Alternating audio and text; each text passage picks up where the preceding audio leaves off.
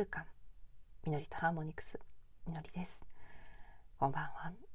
こんにちは。はい、えー、最近すっかり私の中では一日おきの配信というのが定着してきたというか前は結構うんなんかいつやっていつやらないって事前に決めるのってどうかなとかそれが自分のやりなんか感覚に合うんだろうかとか考えたりもしていたんですけどやってみるとなんかこうそうそうだと思えば 毎日やるのと変わらない感覚というか、うん、そういうペースになっていくものだなという感じで私なりには割としっくりきていますが、ね、聞いてくださってる皆さんにとってはどうなのかなと 少し気になったりもしつつですね。うん、あのどどうなんでしょうね。毎日あるって分かってた方が聞きやすいっていう話なんかはあのこういうポッドキャストだけじゃなくてブログとかメールマガジンとかもいつ配信しますとか毎日なら毎日週何日なんかいついつならいつって決まっていた方がいいっていう説を唱える人もいればまあそうは言ってもね不規則にやられてる方も大勢いらっしゃると思うのでそこは実際のところどうなのかわからないですけど、うん、なんか私がこの感覚で慣れてきたように聞いてくださってる皆さんも なんとなくこう一日おきっていうので感覚がつかめてきたなっていう感じだといいなって願いつつですね。あまたね余裕ができたら毎日に戻すのかどうなのかとかこの番組そのものの位置づけをどうしていくのかっていうのはちょっと今の時点では先のことはわからないなっていう部分もありましてあとそうそうアメリカに行っている期間をどうしようかなというところですね。でもさすがにちょっとね朝の10時から9時半まで夜9時半まで授業があって通学も加えると毎日朝の9時から夜の10時までっていうぐらいのペースで回していくことになるので ちょっと音声配信は難しいかなっていう気がしておりましてね。多少なりとも行く前にまとめて撮ったりできれば最初の週の何日か分をそれで回して途中の授業が少ない時に録音してなんていうこともいいかなと思ったりはするんですけどね、まあ、まだその辺ははっきり 直前にならないとわからないなっていう感じでまた日が近づいたらその期間どんな風に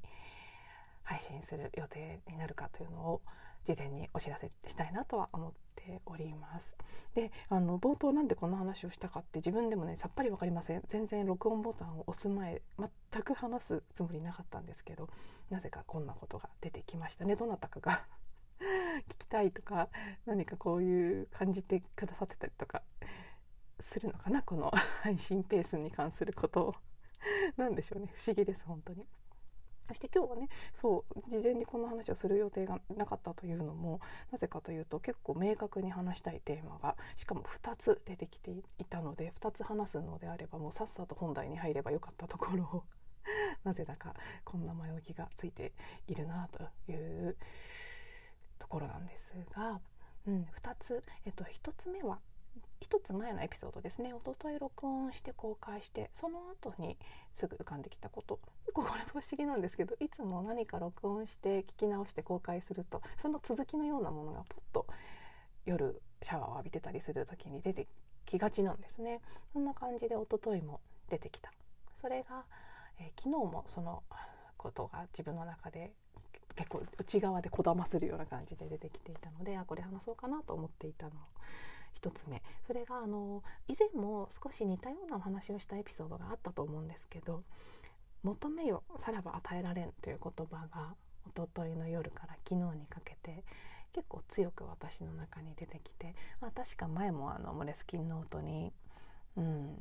事を書くっていうのをやったらびっくりするぐらい叶ってましたっていう話からのこの「求めよさらば与えられん」っていうのをノートの最初のページに書いてみたっていうことをお伝えした気がするんですけど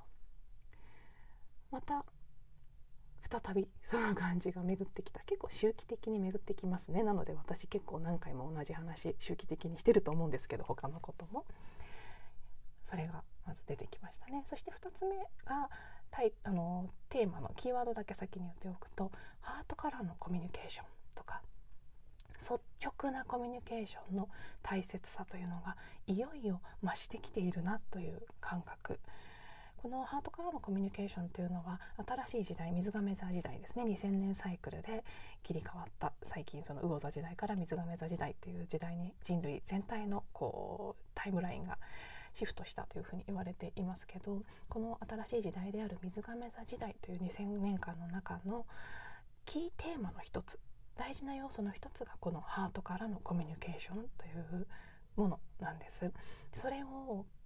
昨日今日でまた私も一段と強く実感するああこういうことかと思う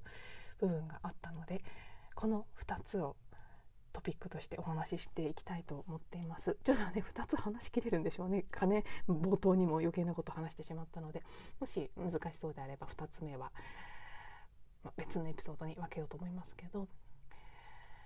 まず1つ目求めようさらば与えられんのことですね。これは本当にシンプルにこの言葉通りでもあるんですけどこれもここ最近ますますこの求めるということ英語で言うとこの ask ですかね。何かをお願いするとか。それね大事だなって。必要なんだっていうか必要なんだっていうか求めたことがさらば与えられる与えられるということが、うん、一段とダイレクトになってきてるなということ。ダイレクトだし帰ってくるスピードも速くなっているしだからこそのあちゃんと求めた方がいいんだなって私自身が感じているということですね。うん、あのこれもモレスキンのとはまた別のエピソードで話したんだろうと思うんですけど最近私の中であの明示的に天使にお願いをするというのが流行ってますっていうのをこれ話したエピソードが多分あると思うんですけど多分ありますよね 取って出さなかったものとかもあるのでちょっと間違っているかもしれないですけどなんとなく出したと思います。特にその家族に関することとか自分ではどうすることもできない問題なんかに直面した時にあの天使これで別に天使じゃなきゃいけないわけじゃないですよ。もちろんどんな高次元の存在でもいいんですけど。たまたま私があの普段瞑想で聞いてる音源が天使にチャネリングをするあの、ね、以前も何回かポッドキャストでもご紹介してますけどメラニー・ベクラーさんという方の音源をよく聞いて瞑想をしていたので最近ちょっとね減ってるんですけど去年は割とそれにお世話になって。で彼女の音源の中にえー、と家族と自分をサポートするために天使を呼び出すという感じの瞑想の割と短めの13分ぐらいで聞けるやつがあって結構いいなってやってみてね気に入って朝それを布団の中で聞きながら瞑想することが多かったんです。そして私なりには効果あるんだな本当にって思うことが何回か続いたりしてあと全く別の文脈今の学校の方の流れであのこれはオラクルカードとかをたくさん以前出版されてた方で大変有名なので、皆さんも名前聞いたことある人多いと思いますけどドリンバーチュさん？ドリンバーチュさんの言葉としてなんか天使たちはもう展開でですね飽き飽きしてると。なぜならば私たち人間がなかなかお願いをしてくれないから暇でうんざりしてるんだみたいなことを彼女が言ってたという話を学校のどこかの授業の中で聞いたことがあってだからもうとにかくそのアスク何かこうお願いをするっていうことが大事なんだということを聞いてから私も少し意識的に何か本当にこう困ったり自分でどうすることもできないと感じることがあった時に天使なり天使とはっきり決めなくても漠然と高次元の何かの存在に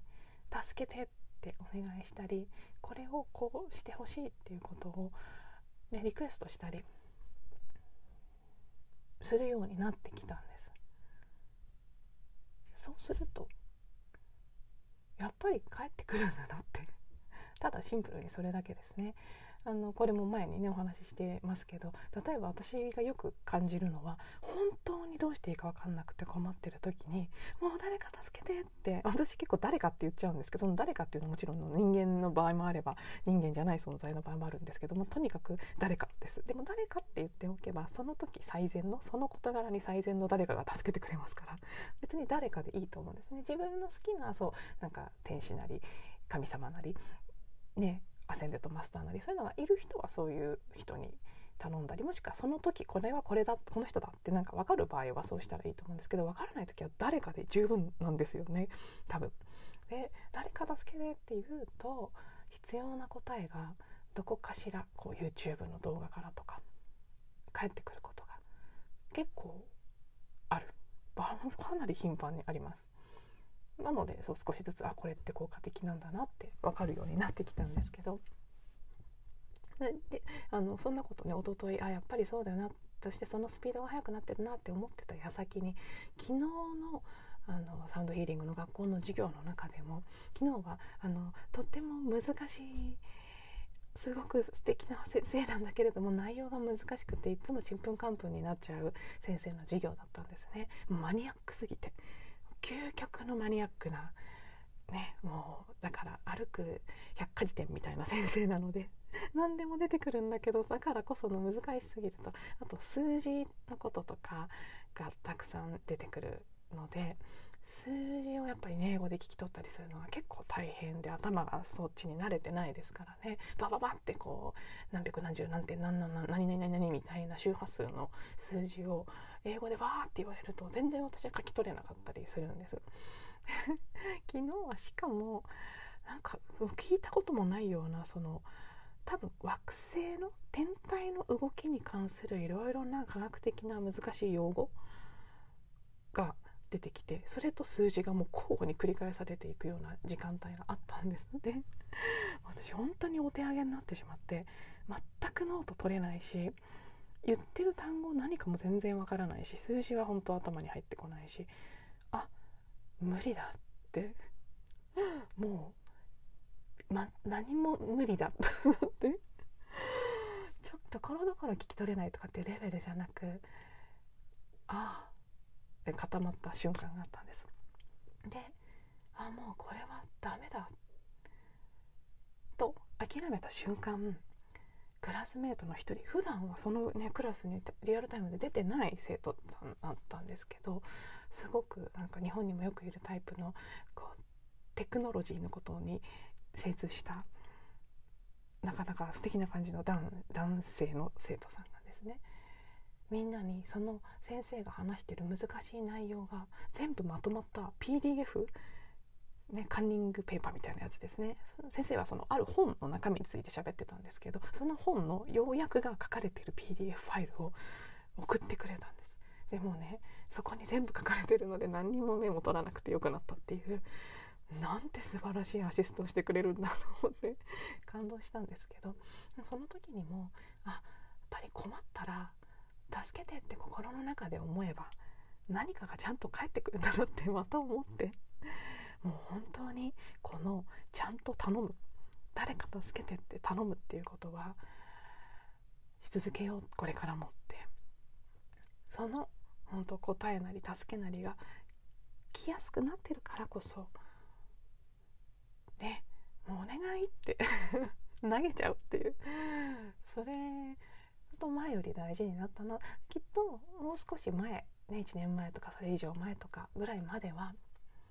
私たちがまだまだこの人間の肉体を持った人間のこっち側の自分が一生懸命努力して頑張って何かができるようになるとか何か問題を乗り越えるとかそういう体験をしたかった時代なんですよね。